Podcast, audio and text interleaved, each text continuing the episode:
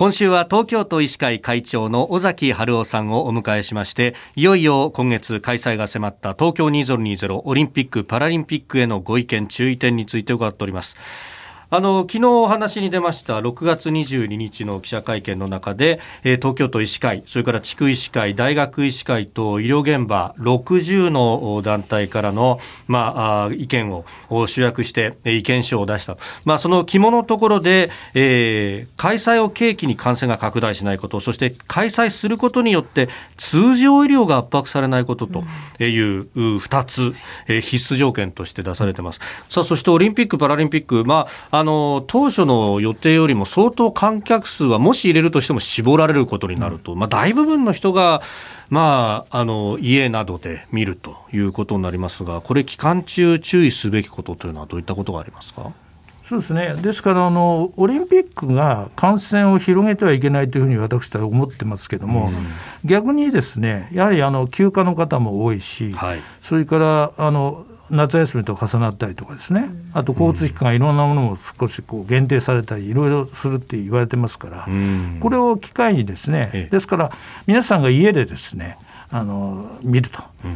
感染してオリンピックを楽しみながら家で生活するという形のオリンピックにすれば逆にオリンピックを機会にどんどん感染がですね、減っていくと。ステイホームをみんながしたので減っていくということだってあり得るわけですから、むしろそういう形のオリンピックを目指すということを本当は国もですねともですね訴えていただくといいんではないかなと思ってますけど。オリンピック・パラリンピックプラスステイホームと。そうです。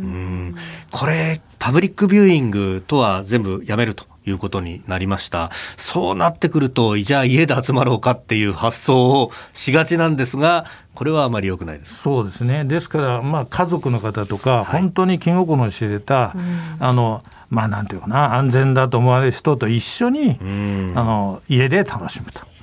でパブリックビューイングなんかすごく今暑くて蒸し暑いですからね、ね、そういう中よりは家の中で冷房を効いたところでですね、はい、まあテレビをしっかり見るという方が僕はいいような気がしますけどね。うん。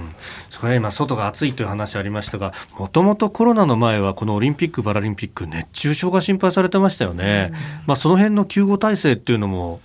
当医師会協力準備されてると思いますがもう最終段階ですかここへ来ると。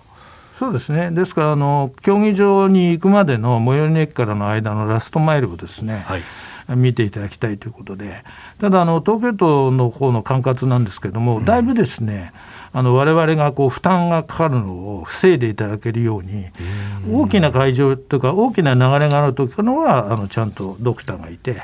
でそうでないところはリモートでですねやるとかですね。だからそういう私どもの負担を大幅に軽減するような形で今対策を練っていただいて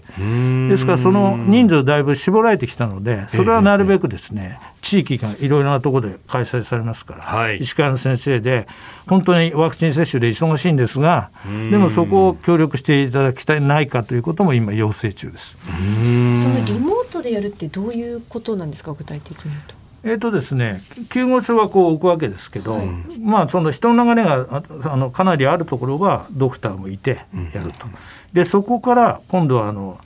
中継っていうかあの端末でですね、はい、あの他のところがあのドクターを置かないところは常に